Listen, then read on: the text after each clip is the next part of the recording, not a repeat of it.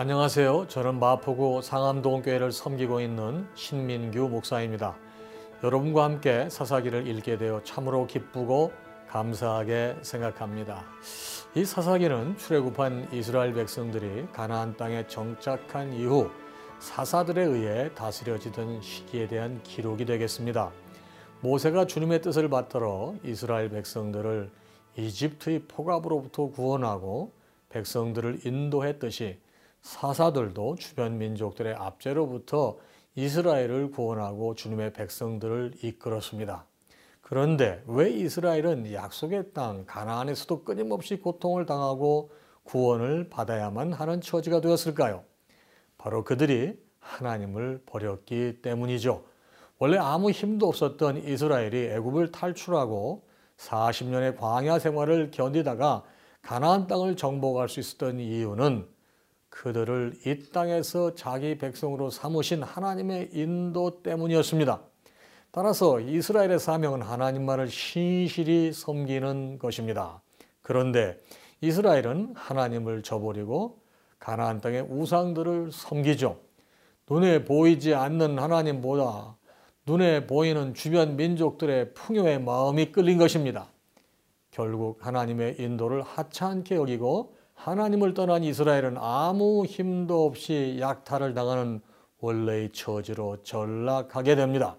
주변 민족으로부터 괴롭힘을 당하다가 하나님이 보내신 사사에 의해 구원을 받고 다시 하나님을 잊고 살며 또 괴롭힘을 당하다가 다시 사사에 의해 구원을 받는 반복되는 패턴의 역사가 약 350년 동안 지속됩니다. 그렇다면 사사들은 대단한 영웅이었을까요?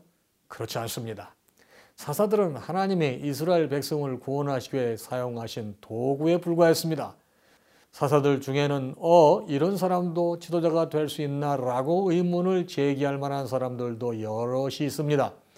따라서 사사기를 읽을 때 특정 사사의 성공 비결 같은 것을 찾으려 하지 마시고 신실하지 못한 백성들을 끊임없이 구원하시고 그 일을 위해 불완전한 사람들을 들어쓰시는 하나님의 사랑과 능력을 발견하시기 바랍니다.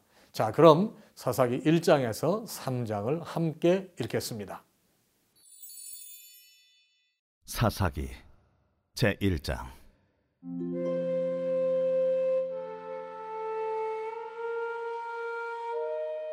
여호수아가 죽은 후에 이스라엘 자손이 여호와께 여쭈어 이르되 우리 가운데 누가 먼저 올라가서 가나안 족속과 싸우리이까 여호와께서 이르시되 유다가 올라갈지니라.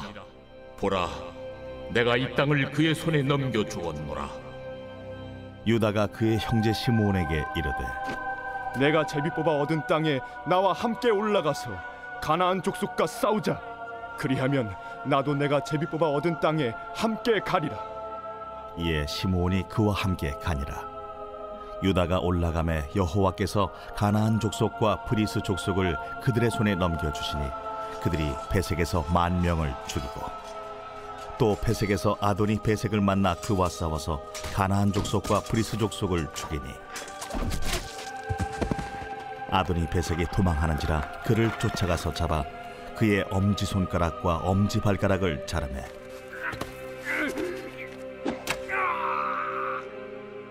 아도니 베섹이 이르되 옛적의 70명의 왕들이 그들의 엄지 손가락과 엄지 발가락이 잘리고 내 상 아래에서 먹을 것을 줍더니 하나님이 내가 행한 대로 내게 갚으시미로다. 무리가 그를 끌고 예루살렘에 이르렀더니 그가 거기서 죽었더라. 유다 자손이 예루살렘을 쳐서 점령하여 칼날로 치고 그 성을 불살랐으며 그 후에 유다 자손이 내려가서 산지와 남방과 평지에 거주하는 가나안 족속과 싸웠고 유다가 또 가서 헤브론에 거주하는 가나안 족속을 쳐서 세세와 아히만과 달메를 죽였더라. 헤브론의 본 이름은 기리앗 아르바였더라. 거기서 나아가서 드빌의 주민들을 쳤으니 드빌의 본 이름은 기리앗 세벨이라 갈렙이 말하기를 기랴 세벨을 쳐서 그것을 점령하는 자에게는 내 딸 락사를 아내로 주리라. 갈렙의 아우 그나스의 아들인 온니엘이 그것을 점령하였으므로 갈렙이 그의 딸 악사를 그에게 아내로 주었더라 악사가 출가할 때에 그에게 청하여 자기 아버지에게 밭을 구하자 하고 나귀에서 내림에 갈렙이 묻되 내가 무엇을 원하느냐? 내게 복을 주소서. 아버지께서 나를 남방으로 보내시니 샘물도 내게 주소서. 함에 갈렙이 윗샘과 아랫샘을 그에게 주었더라. 모세 장인은 겐 사람이라 그의 자손이 유다 자손과 함께 종려나무 성읍에서 올라가서 아란 남방의 유다 황무지에 이르러 그 백성 중에 거주하니라. 유다가 그의 형제 시므온과 함께 가서 스밧에 거주하는 가나안 족속을 쳐서 그곳을 진멸하였으므로 그 성읍의 이름을 호르마라 하니라. 유다가 또 가사 및 그 지역과 아스글론 및 그 지역과 에그론 및 그 지역을 점령하였고 여호와께서 유다와 함께 계셨으므로 그가 산지 주민을 쫓아내었으나 골짜기의 주민들은 철병거가 있으므로 그들을 쫓아내지 못하였으며 그들이 모세가 명령한 대로 헤브론을 갈렙에게 주었더니 그가 거기서 안악의 세 아들을 쫓아내었고 베냐민 자손은 예루살렘에 거주하는 여부수 족속을 쫓아내지 못하였으므로 여부수 족속이 베냐민 자손과 함께 오늘까지 예루살렘에 거주하니라. 요셉 가문도 베델을 치러 올라가니 여호와께서 그와 함께 하시니라. 요셉 가문이 베델을 정탐하게 하였는데 그 성읍의 본 이름은 루스라. 정탐꾼들이 그 성읍에서 한 사람이 나오는 것을 보고 그에게 이르되 청하노니 이 성읍의 입구를 우리에게 보이라. 그리하면 우리가 내게 선대하리라.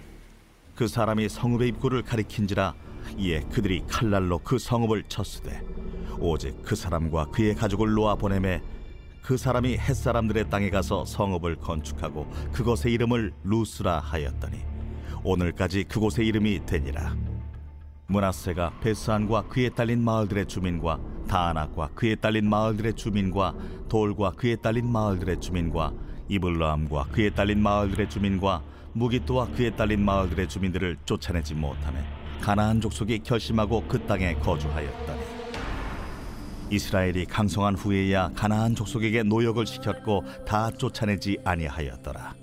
에브라임이 게셀에 거주하는 가나안 족속을 쫓아내지 못함에 가나안 족속이 게셀에서 그들 중에 거주하였더라.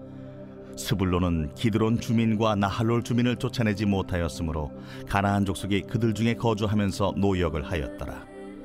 아셀이 악고 주민과 시돈 주민과 알랍과 악십과 헬바와 아빅과 르홉 주민을 쫓아내지 못하고 아셀 족속이 그 땅의 주민 가나안 족속 가운데 거주하였으니 이는 그들을 쫓아내지 못함이었더라.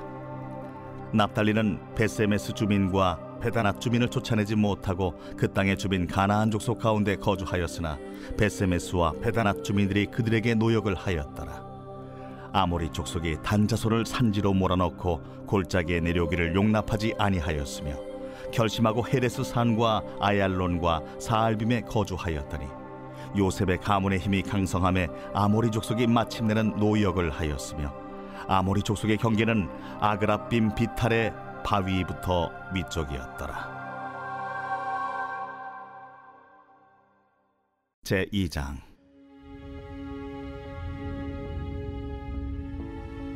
여호와의 사자가 길갈에서부터 복임으로 올라와 말하되 내가 너희를 내굽에서 올라오게 하여 내가 너희의 조상들에게 맹세한 땅으로 들어가게 하였으며 또 내가 이르기를 내가 너희와 함께한 언약을 영원히 어기지 아니하리니 너희는 이 땅의 주민과 언약을 맺지 말며 그들의 재단들을 헐라하였거늘 너희가 내 목소리를 듣지 아니하였으니 어찌하여 그리하였느냐? 그러므로 내가 또 말하기를 내가 그들을 너희 앞에서 쫓아내지 아니하리니 그들이 너희 옆구리에 가시가 될 것이며 그들의 신들이 너희에게 올무가 되리라. 여호와의 사자가 이스라엘 모든 자손에게 이 말씀을 이름해 백성이 소리를 높여 운지라 그러므로 그곳을 이름하여 복임이라 하고 그들이 거기서 여호와께 제사를 드렸더라 전에 여호수아가 백성을 보내매 이스라엘 자손이 각기 그들의 기업으로 가서 땅을 차지하였고 백성이 여호수아가 사는 날 동안과 여호수아 뒤에 생존한 장로들 곧 여호와께서 이스라엘을 위하여 행하신 모든 큰 일을 본 자들이 사는 날 동안에 여호와를 섬겼더라. 여호와의 종 눈의 아들 여호수아가 110세의 죽음에 무리가 그의 기업의 경내 에브라임 산지 가스 산 북쪽 딥낫 헤레스의 장사였고 그 세대의 사람도 다 그 조상들에게로 돌아갔고 그 후에 일어난 다른 세대는 여호와를 알지 못하며 여호와께서 이스라엘을 위하여 행하신 일도 알지 못하였더라. 이스라엘 자손이 여호와의 목전에 악을 행하여 바알들을 섬기며 애굽 땅에서 그들을 인도하여 내신 그들의 조상들의 하나님 여호와를 버리고 다른 신들 곧 그들의 주위에 있는 백성의 신들을 따라 그들에게 절하여 여호와를 진노하시게 하였으되 곧 그들이 여호와를 버리고 바알과 아스타롯을 섬겼으므로 여호와께서 이스라엘에게 진노하사 노력하는 자의 손에 넘겨주사 그들이 노력을 당하게 하시며 또 주위에 있는 모든 대적의 손에 팔아 넘기심에 그들이 다시는 대적을 당하지 못하였으며 그들이 어디로 가든지 여호와의 손이 그들에게 재앙을 내리시니 곧 여호와께서 말씀하신 것과 같고 여호와께서 그들에게 맹세하신 것과 같아서 그들의 괴로움이 심하였더라. 여호와께서 사사들을 세우사 노략자의 손에서 그들을 구원하게 하셨으나 그들이 그 사사들에게도 순종하지 아니하고 오히려 다른 신들을 따라가 음행하며 그들에게 절하고 여호와의 명령을 순종하던 그들의 조상들이 행하던 길에서 속히 치우쳐 떠나서 그와 같이 행하지 아니하였더라. 여호와께서 그들을 위하여 사사들을 세우실 때에는 그 사사와 함께 하셨고 그 사사가 사는 날 동안에는 여호와께서 그들을 대적의 손에서 구원하셨으니 이는 그들이 대적에게 압박과 괴롭게 함을 받아 슬피 부르짖음으로 여호와께서 뜻을 돌이키셨음이거늘 그 사사가 죽은 후에는 그들이 돌이켜 그들의 조상들보다 더욱 타락하여 다른 신들을 따라 섬기며 그들에게 절하고 그들의 행위와 배역한 길을 그치지 아니하였으므로 여호와께서 이스라엘에게 진노하여 이르시되 이 백성이 내가 그들의 조상들에게 명령한 언약을 어기고 나의 목소리를 순종하지 아니하였은즉 나도 여호수아가 죽을 때에 남겨둔 이방 민족들을 다시는 그들 앞에서 하나도 쫓아내지 아니하리니 이는 이스라엘이 그들의 조상들이 지킨 것 같이 나 여호와의 도를 지켜 행하나 아니하나 그들을 시험하려 한다. 하시니라 여호와께서 그 이방 민족들을 머물러 두사 그들을 속히 쫓아내지 아니하셨으며 여호수아의 손에 넘겨주지 아니하셨더라. 제 3장. 여호와께서 가나안의 모든 전쟁들을 알지 못한 이스라엘을 시험하려 하시며 이스라엘 자손의 세대 중에 아직 전쟁을 알지 못하는 자들에게 그것을 가르쳐 알게 하려 하사 남겨두신 이방 민족들은 블레셋의 다섯 군주들과 모든 가나안 족속과 시돈 족속과 바알 헤르몬 산에서부터 하맛 입구까지 레바논 산에 거주하는 히위 족속이라 남겨두신 이 이방 민족들로 이스라엘을 시험하사 여호와께서 모세를 통하여 그들의 조상들에게 이르신 명령들을 순종하는지 알고자 하셨더라. 그러므로 이스라엘 자손은 가나안 족속과 헷 족속과 아모리 족속과 브리스 족속과 히위 족속과 여부스 족속 가운데 거주하면서 그들의 딸들을 맞아 아내로 삼으며 자기 딸들을 그들의 아들들에게 주고 또 그들의 신들을 섬겼더라. 이스라엘 자손이 여호와의 목전에 악을 행하여 자기들의 하나님 여호와를 잊어버리고 바알들과 하세라들을 섬긴지라. 여호와께서 이스라엘에게 진노하사 그들을 메소보다미아 왕 구산 리사다임의 손에 파셨으므로. 이스라엘 자손이 구산 리사다임을 8년 동안 섬겼더니 이스라엘 자손이 여호와께 부르짖음에 여호와께서 이스라엘 자손을 위하여 한 구원자를 세워 그들을 구원하게 하시니. 그는 곧 갈렙의 아우 그나스의 아들 온니엘이라 여호와의 영이 그에게 임하셨으므로 그가 이스라엘의 사사가 되어 나가서 싸울 때에 여호와께서 메소보다미아 왕 구산 리사다임을 그의 손에 넘겨 주심에 온니엘의 손이 구산 리사다임을 이기니라. 그 땅이 평온한 지 40년에 그나스의 아들 온니엘이 죽었더라. 이스라엘 자손이 또 여호와의 목전에 악을 행하니라 이스라엘 자손이 여호와의 목전에 악을 행함으로 여호와께서 모압 왕 에글론을 강성하게 하사 그들을 대적하게 하시매 에글론이 암몬과 아말렉 자손들을 모아 가지고 와서 이스라엘을 쳐서 종려나무 성읍을 점령한지라. 이에 이스라엘 자손이 모압 왕 에글론을 열여덟 해 동안 섬기니라. 이스라엘 자손이 여호와께 부르짖음에 여호와께서 그들을 위하여 한 구원자를 세우셨으니 그는 곧 베냐민 사람 게라의 아들 왼손잡이 에훗이라. 이스라엘 자손이 그를 통하여 왕 에글론에게 공물을 바칠 때에 에훗이 길이가 한 규빗 되는 좌우에 날선 칼을 만들어 그의 오른쪽 허벅지 옷 속에 차고 공물을 왕 에글론에게 바쳤는데 에글론은 매우 비둔한 자였더라 에훗이 공물 바치기를 마친 후에 공물을 메고 온 자들을 보내고 자기는 길갈 근처 돌 뜨는 곳에서부터 돌아와서 이르되 왕이여, 내가 은밀한 일을 왕에게 아뢰려 하나이다. 조용히 하라. 함에 모셔 선자들이 다 물러간지라 에훗이 그에게로 들어가니 왕은 서늘한 다락방에 홀로 앉아 있는 중이라 에훗이 이르되 내가 하나님의 명령을 받들어 왕에게 아뢰 일이 있나이다. 왕이 그의 좌석에서 일어나니 에훗이 왼손을 뻗쳐 그의 오른쪽 허벅지 위에서 칼을 빼어 왕의 몸을 찌르되 칼자루도 나를 따라 들어가서 그 끝이 등 뒤까지 나갔고 그가 칼을 그의 몸에서 빼내지 아니하였으므로 기름이 칼날에 엉겼더라. 에훗이 현관에 나와서 다락문들을 뒤에서 닫아 잠그니라 에훗이 나간 후에 왕의 신하들이 들어와서 다락문들이 잠겼음을 보고 이르되 왕이 분명히 서늘한 방에서 그의 발을 가리우신다. 하고 그들이 오래 기다려도 왕이 다락문들을 열지 아니하는지라 열쇠를 가지고 열어본즉 그들의 군주가 이미 땅에 엎드려져 죽었더라. 그들이 기다리는 동안에 에훗이 피하여 돌 뜨는 곳을 지나 스이라로 도망하니라. 그가 이르러 에브라임 산지에서 나팔을 불매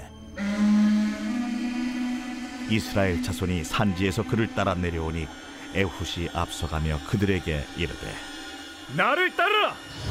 여호와께서 너희의 원수들인 모압을 너희의 손에 넘겨주셨느니라. 무리가 에훗을 따라 내려가 모압 맞은편 요단강 나루를 장악하여 한 사람도 건너지 못하게 하였고 그때에 모압 사람 약 만 명을 죽였으니 모두 장사요 모두 용사라. 한 사람도 도망하지 못하였더라. 그날에 모압이 이스라엘 수하에 굴복함에 그 땅이 80년 동안 평온하였더라. 에훗 후에는 아나세 아들 삼갈이 있어 소모는 막대기로 블레셋 사람 600명을 죽였고 그도 이스라엘을 구원하였더라.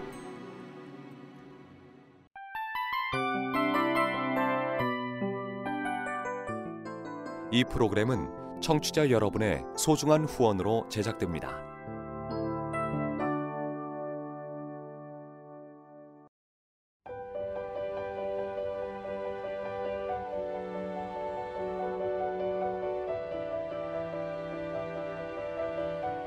세상에는 수많은 교회들이 있지만 더 깊이 있는 말씀 강해를 찾기 위해 크기로만 교회를 선정하지 않습니다. 보다 좋은 영적 콘텐츠를 더 많이 나누기 위해 방송비를 받지 않습니다. 1년 365일 복음만 전하고 싶어서 우리는 광고를 하지 않습니다. 온누리의 복음을 땅끝까지 CGN TV와 함께 땅끝 선교사가 되주세요.